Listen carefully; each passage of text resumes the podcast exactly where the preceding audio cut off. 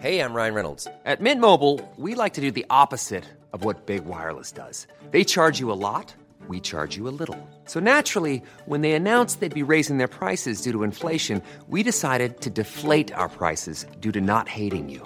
That's right. We're cutting the price of Mint Unlimited from $30 a month to just $15 a month. Give it a try at mintmobile.com/switch. $45 up front for 3 months plus taxes and fees. Promo rate for new customers for limited time. Unlimited more than 40 gigabytes per month slows. Full terms at mintmobile.com. Here's a brief but annoying message to let you know that you could have first heard this episode 9 months ago if you were a subscriber to our Iron Filing Society Patreon offering. For the price of a pint and a St. Clement's each month, you can get up to 4 episodes a week, 9 months before the rest of the world gets them. Early access to regular episodes, lots of other marvellous benefits, and there's absolutely no adverts or brief but annoying messages like this that'll get right on your tits. Find out more and subscribe now at tftimemachine.com/ironfilings. Here we go, here we go, here we go, here we go, this is it! This is Stuff Like June Machine. I am Andy Hotbody Dawson, pow pow pow. I'm Sam Nifty Delaney, so what? And it's part two of the chart of the 7th of June, 1970. A chart which existed before either of us existed, which makes it difficult, tricky, I don't know. But we had a go at reading it out last week and we got through that, and then we haven't really looked at any of the songs. There was one song here that stood out when we were doing the chart rundown. It caught our eye, didn't it? It tickled our curiosity. Tickled our fancy, would you say? Just because of its title. And it's called Vehicle. And it's by Ides of March. And I had no recollection of it at all, never heard of it before. But calling a song Vehicle, it's great. Great name for a song. And we've both just listened to it since then. And I urge you to seek it out. It's on YouTube. I'm sure it's on Spotify and all the other places. It's fucking great, isn't it, Sam? Well, you listened to it off the back of liking the title. And literally, just moments before we came on air, you said, have a quick listen, just a few moments of it, just the beginning to see what you think before we start. So I waited for the ad, the 5-second free trial of the advert on YouTube to end. Thought, I don't know, it's rare that I would get into a song this short notice, this quickly. I mean, my mind's not in the right place. Usually I like to sit and like prepare myself. Yeah, you need to get yourself into the lotus position. Into the position, new music that's what I prefer, yeah. Yeah. And wearing a smock of some kind, yeah, or child pose. That's another one I like, because I like to adopt child pose and sort of take myself right back almost to the cradle mentally. Yeah. And the cusp of the womb. Yeah, and I imagine myself in my mother's womb, and that's the cusp of the womb. That's a great title for a song. Yeah, it is. Yeah, or a band. Alex D, if you're listening, I've got a song called The Cusp of the Womb. The Cusp of the Womb. Slightly kind of, sort of could be, I'm trying to think what genre. I mean, in a way, it's slightly Led Zeppelin, if I'm honest. It's 1970. Yeah, it's 1970, yeah. Lyrics coming The Cusp soon. Of the Womb. It's sort of slightly Stonehenge kind of, yeah, Spinal Tap vibes. But, yeah, it's very, I can't think of many times in my life where I've heard a song that's had such an immediate sort of impact on me. It's just an immediate banger. I suppose the best way of describing it, and as I say, I've only heard less than 1 minute of it. It starts off and it sounds a lot like the theme tune to a really good American 70s cop show. Yeah, it's got kind of Streets of San Francisco vibes a little bit. It's got a pile driving horn section. Yeah. And right then, from the off. As you rightly said, I think it's in the comments, it's very Tarantino soundtrack as well. Yeah. It's just immediate. It's the song that you want to be playing when you walk in to a party or social event, perhaps Boxing Day at your mum's. A great time of the year. I mean, bring that up. It's a great ring walk song, isn't it? Isn't it just... Or they did. Do they still play in 2020 cricket? Do you still get a song when you walk out to bat? I don't know, but if you do, that'd be a good one. I mean, I might start and adopt a walk-on song for recording these podcasts. Bang. Obviously, you'd be none the wiser before we kind of connect. Yeah. Oh, yeah, and then you could play something really dramatic and sexy like that. And then when I say, and I'm Sam Nifty Delaney, it could just stop dead and you could just play like the sort of, what do you call it, the sort of tumbleweed sort of music under yeah. under my entrance. That'd be a good power play. So we should we do it so that we can, like, hear each other's walk-on music or before we actually connect? Oh, I think we should do it on the show. Connected. Yeah. Do you remember Mike Tyson used some music as a walk-on music by the noted alternative obscure industrial group called Coil?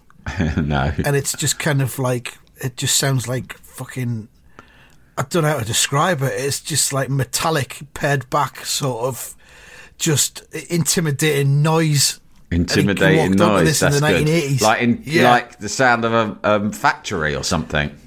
Yeah, kind of. Just the sound of, just really unsettling. Yeah. Maybe the sound of the world collapsing in on itself. It's a bit it's like Mike Tyson is in the sort of Roy Keane kind of like music in itself is frivolous and childish. So I will simply have noise. Yeah. Unsettling noises. Completely fucking shit your opponent right up. Mm. But so walk on music podcast is a new thing. It's certainly got to be better than just talking to your fucking comedy pals about what your favourite keyring is. But Ides of March, I'm looking at their Wikipedia page. They had a major US and minor UK hit with the song Vehicle in 1970. That seems to have been it. Went on hiatus in 73. They returned with their original lineup in 1990 and have been active since then. Active. It seems they're active. We're interested. Active. Yeah. Yeah. What were we going to hire a band for? We were going to hire a band for something. My book launch. For your book launch, that was it. Imagine if we got Ides of March. They're in America. It's not ideal because I'd have to pay their fee plus their travel. Mm. That's the difficulty. Yeah. Imagine if I just got Lee John to come and just do Body Talk. One song. Lee Johnson? Lee John. Oh, Lee John. Lee John to come on. Lee Johnson to do Body Talk. Lee Johnson, did he used to be the manager of Sunderland? Yeah. Yeah. Like, he's now at Hibs. In an awful booking error, I've accidentally booked the former manager of Sunderland to come and perform the 1980s rare groove classic Body Talk. And of course, it would appeal to Lee Johnson's huge ego. Is Lee Johnson a Cockney, or is he a Northern chap? Yeah. He's a Londoner of some kind. Yeah. Bloody mind you, so is Lee John. So. Yeah. Well, try and get Lee Johns. That will be better. Lee Johnson's up at Hibs now, so again, travel would be an issue. I am going to see Lee John for the 40th anniversary of that album at Shepherd's Bush Empire in, I think, March. Yeah. Oh, magical. Yeah, I think on the 100th year of the BBC, I shared that performance of Body Talk, which I've written about before on the Turbo and stuff. And and I just said, you know, here is this, to my mind, is the greatest moment in the history of the BBC, was Imagination's debut on Top of the Pops. Yeah. And left field, but I defy anyone to come up with anything better. Yeah, and it was quite nice because he tweeted me back and then sent me a link to their 40th anniversary tour. And of course, you know me, I'm a sucker for anyone advertising almost anything to me. And so I immediately bought tickets, but I am looking forward to that. That'd be great. Mm. I've just seen on Instagram this morning a promo for Haircut 100. They're also doing a 40th Albert Hall, I think. Yeah, I think they're playing Albert Hall in London. Yeah. Yeah. I interviewed him on the radio a few years ago, Nick Hayward. Obviously, lovely bloke, but also so young looking. I mean, he's got to be at least 10 years older than me. At least, because I was a little boy when he was in the charts, right? fucking hell, I've got the photo of us together, and he in the photo he looks a good 10 years younger than me. He just looks like he did back then. Or if anything, better, because he's now quite muscular. I think he's been working out too. He did. He started to work out. I think he's probably moisturised quite a bit as well. Oh, it's just lovely guy, obviously talented, but also such adorable boyish looks. It's like I've got nothing to fault in Nick Hayward, mate, and for that reason, I think I will be going to see him at the Albert Hall. Ah, well, get me a ticket as well. I'll come. That sounds great. My dad, my dad sometimes he pulls out Haircut 100 reference on the reg because my brother Theo, who's a big kind of music fan, and you know he taught me a lot about music growing up, Theo, as did my dad, and you know I respect both of their musical tastes. However, when Theo expresses any opinion on music ever, right? My dad will cut him down. Like, if Theo could just say in passing, oh, that's a nice song. I quite like that. My dad will go, ha, this is the man who once claimed that Haircut 100 were the greatest band in the world. something which, first of all, Theo strenuously denies ever having said. But second of all, even if he did say it, we're going back to the early 80s when he was an adolescent, right? And that's the sort of thing you say when you're an adolescent about whoever the band of like the moment 10 or something. Is. Yeah, exactly. He would have been like maybe, I don't know, he probably would have been like maybe 15 or something. And they were the big sort of cool band when they first came out. And he might have been saying, they've got to be the best band ever. My dad has clung on to that one moment, that one remark by him. And that, according to him, removes any credibility from any opinion on music my brother has ever had and will ever have. Fucking superb. It's great, isn't it? Oh, man. Oh, that's so good. Can we plug Theo's life goals? With my dad? Episode? Have you listened to it? I haven't got around to listening to it yet, but it's got to be great, hasn't it? It is brilliant. I mean, it's brilliant for me on a number of levels. I actually found it quite, obviously it's nice because I've encouraged all of my nephews and nieces. Like, he's got a huge number of grandchildren. And I'm like, everyone should listen to this because in many ways it's the story of my dad's life, Yeah, right. And it has been a colourful life. As he said, there's not many people who have, been in the Socialist Workers' Party and appeared in Carry On Up the Khyber, plus toured with the Rolling Stones. And my dad's done all three. And so he's got all those, all his bangers. I would say there's probably only your dad and Peter Butterworth. He's done that. Right, so it's got all of those. But he doesn't even have time to verify Butterworth, though. He doesn't even have time for some of the bangers that I've told on this podcast, such as losing Leslie Judd. I mean, for me, if I was doing life goals, and I have done life goals as of you, but if either of us had ever had an incident where we'd lost Leslie Judd on a horse, or indeed defended ourselves in court over the alleged theft of a ladder, that would be right up top when you look reflected back on what are the key moments, the most memorable moments of my life. That'd be top for most of us. Well, for him, that's just like on the cutting room floor, mate. Maybe you need to interview him as human of honour, a 3 or 4 parter for this. I didn't really envy Theo interviewing him because he power plays Theo continuously all the way through, right? Oh, yeah, but the thing is, Theo is so much better at dealing with it than I am. Right, because you threw your dinner at him. Yeah, every power play that comes, Theo's just like he knows it's coming. He can see it 3 moves ahead, and he just doesn't let it bother him, and he moves on. Whereas that's really good. I would have snapped like halfway through episode 1. Fair enough. There's great bits where he's trying to sort of impress my dad, which is a classic thing. I try to impress my dad, but it's always a mistake. Yeah. And he goes, oh, yeah, there's this really good band that I think you'll like. And, I think you'll really like them, Dad. In fact, you know what? I'll send you a link. I'll send you a playlist link. And my dad just goes like this. And I'm listening to this while I'm running. And I'm, like, sort of, like, cringing But the thing is, it doesn't really bother Theo. I think he's just had it his whole life, and it's just like, yeah, that's what he does. He power plays.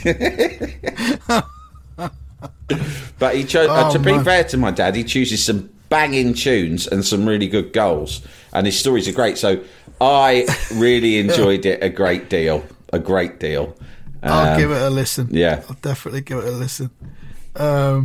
Yeah, good stuff. What is it, a four-parter? No, it's a two-parter. It's yeah, if you don't know the podcast already, it's my brother's podcast, Life Goals with Theo Delaney, in which he asks people to pick their 8 most memorable goals of their lives, and they get to choose a song to go with each one.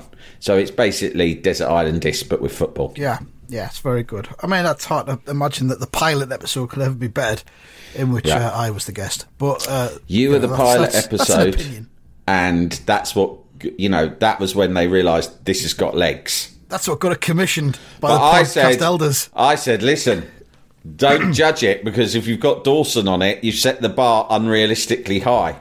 Well, yeah. I was exactly. Something of a first on it, in that I was the first guest to talk at such length he had to turn it into a two-parter. What a surprise. And he has also had to do that for my dad. Although my dad talks a lot less than me, but he uses less words but with more power. More emphasis. Yeah. He has his words carry much more power than mine. Power words. Jalapeño.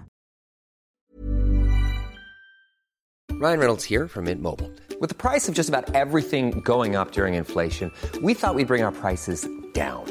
So to help us, we brought in a reverse auctioneer, which is apparently a thing. Mint Mobile Unlimited Premium Wireless. How to get 30, 30, how to get 30, how to get 20, 20, 20, how to get 20, 20, how to get 15, 15, 15, 15, just $15 a month? Sold! Give it a try at mintmobile.com/switch.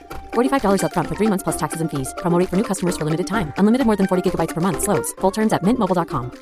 Hey, it's Danny Pellegrino from Everything Iconic. Ready to upgrade your style game without blowing your budget? Check out Quince. They've got all the good stuff, shirts and polos, activewear and fine leather goods, all at 50 to 80% less than other high-end brands. And the best part? They're all about safe, ethical and responsible manufacturing.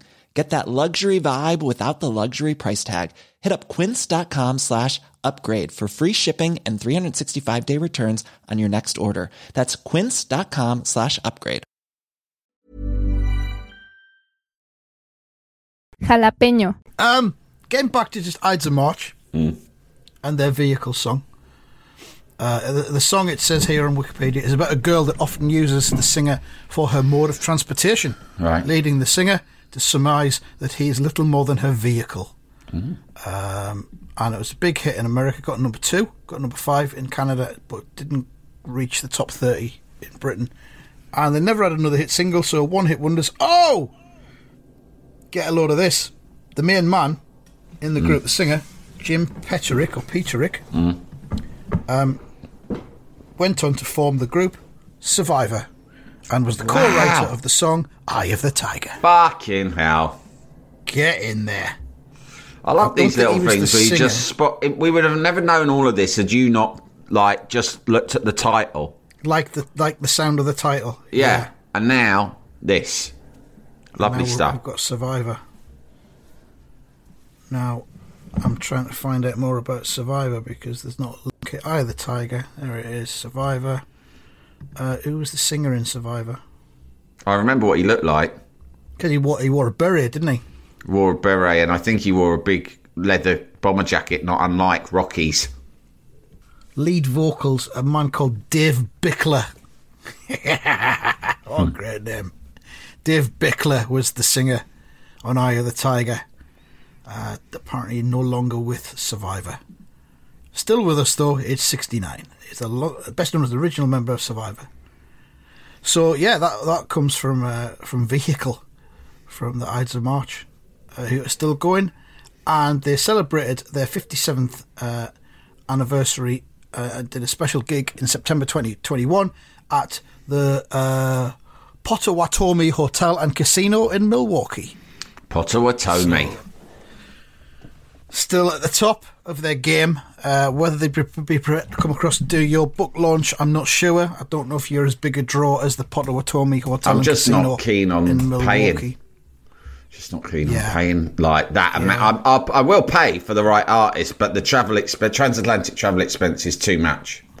When we look, I mean, I got my fingers burnt when we launched the CD-ROM magazine Enter, because at the launch party, not content with hiring out a whole club in London's fashionable Shoreditch, I then also paid for a Swedish funk band to come all the way over from Sweden to perform only about 5 songs.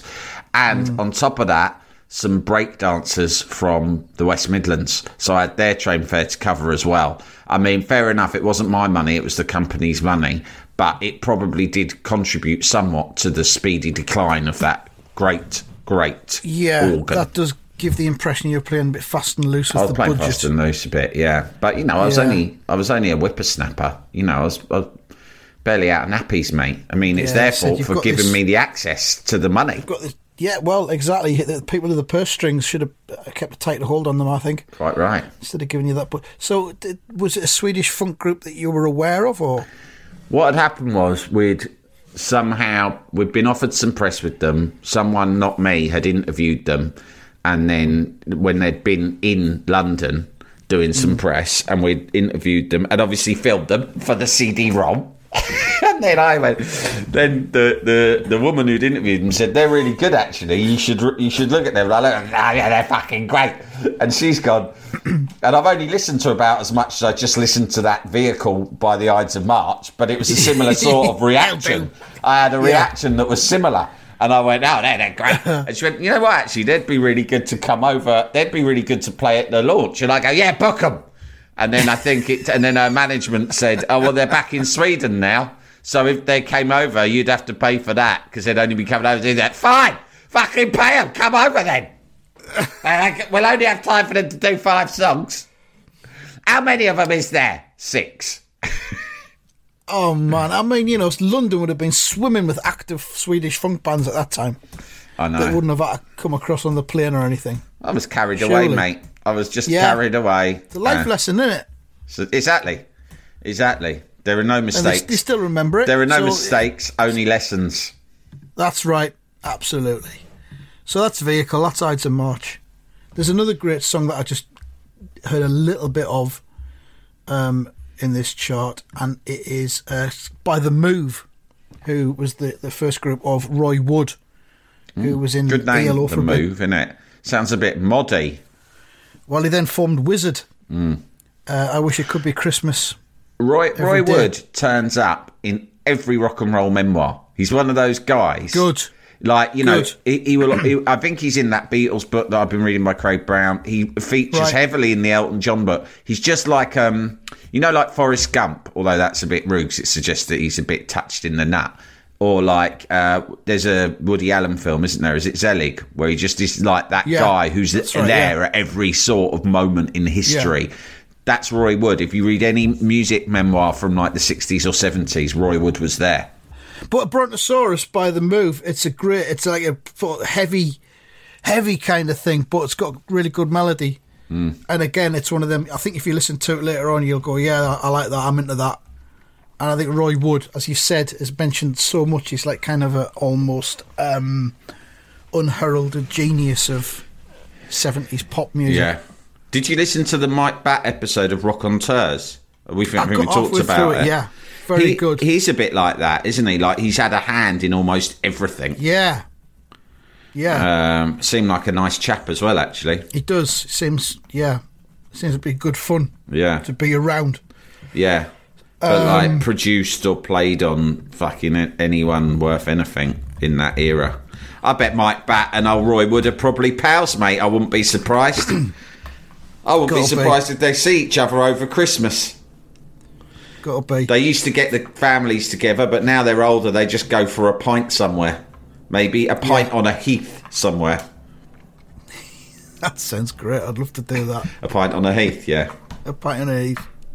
That sounds like a great podcast title. Pint on a heath. A pint on a heath. Is it as good a podcast title as what I'm taking part in tomorrow? Coffee and a catch-up. Well, it's similar, isn't it? I mean, you're sober, so a pint on the heath would have to be either a pint of milk or a pint of a pint of zero alcohol. I know a bloke who used to. I know a bloke who used to always order milk in the pub. You ever seen that? Really? Yeah, just bold as brass. He was Indian, so maybe in India it was a thing. I don't know, but he'd walk in. Wow. He's a mate. He'd walk in and he'd go, "Glass of milk, please."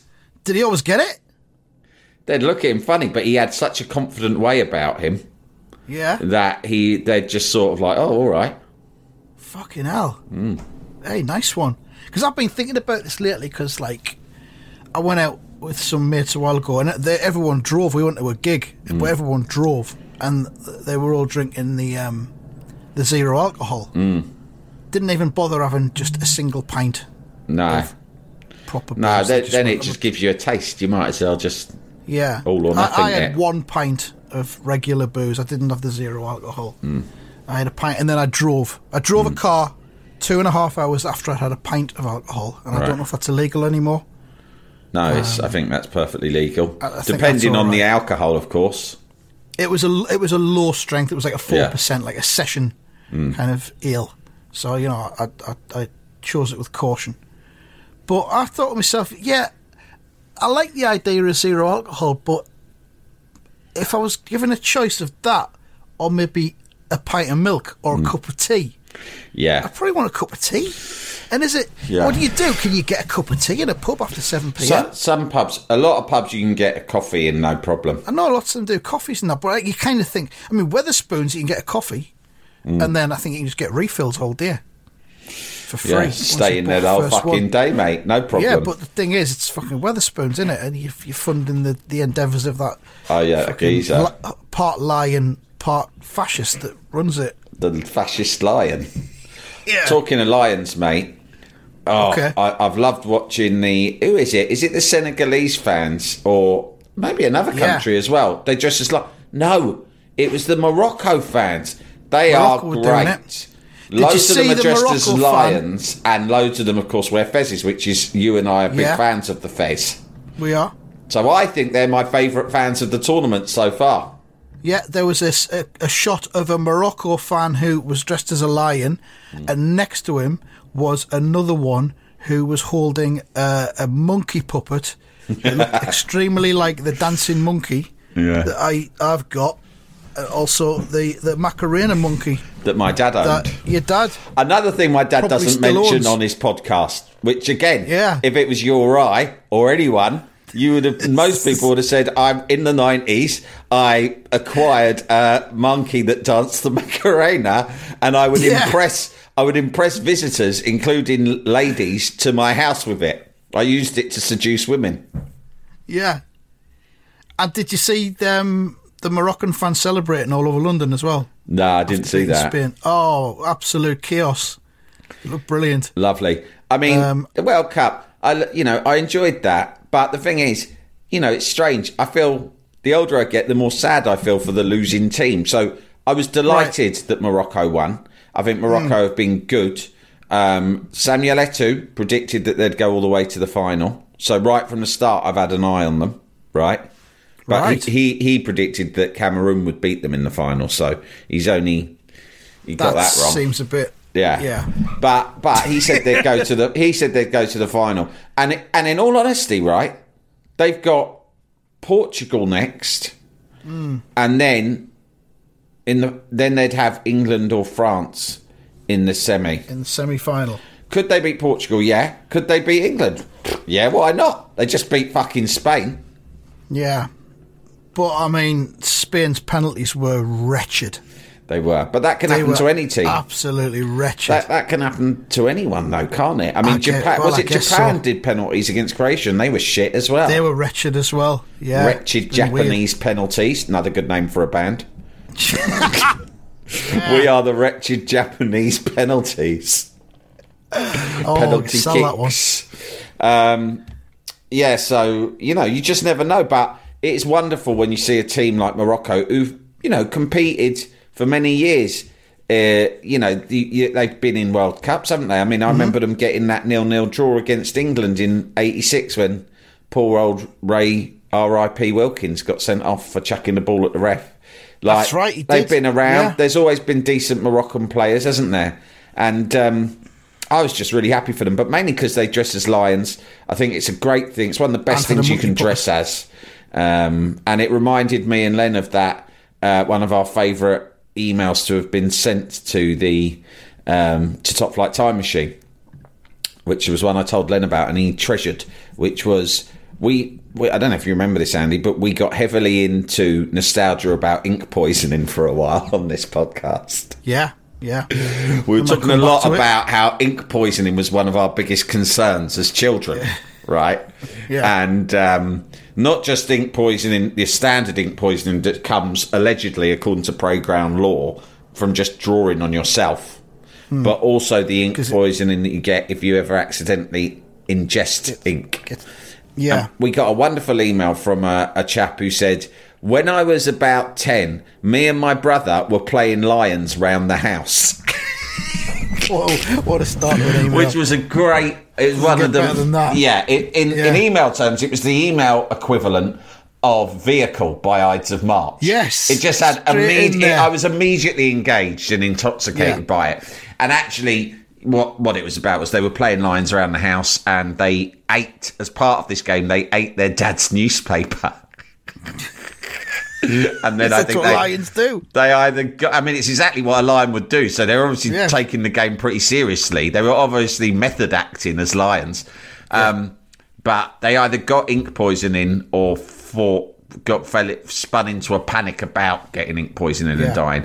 But the key bit is playing lions around the house, which... cracked Len up, and we still sort of say to each other, like, fancy playing lions around the house later.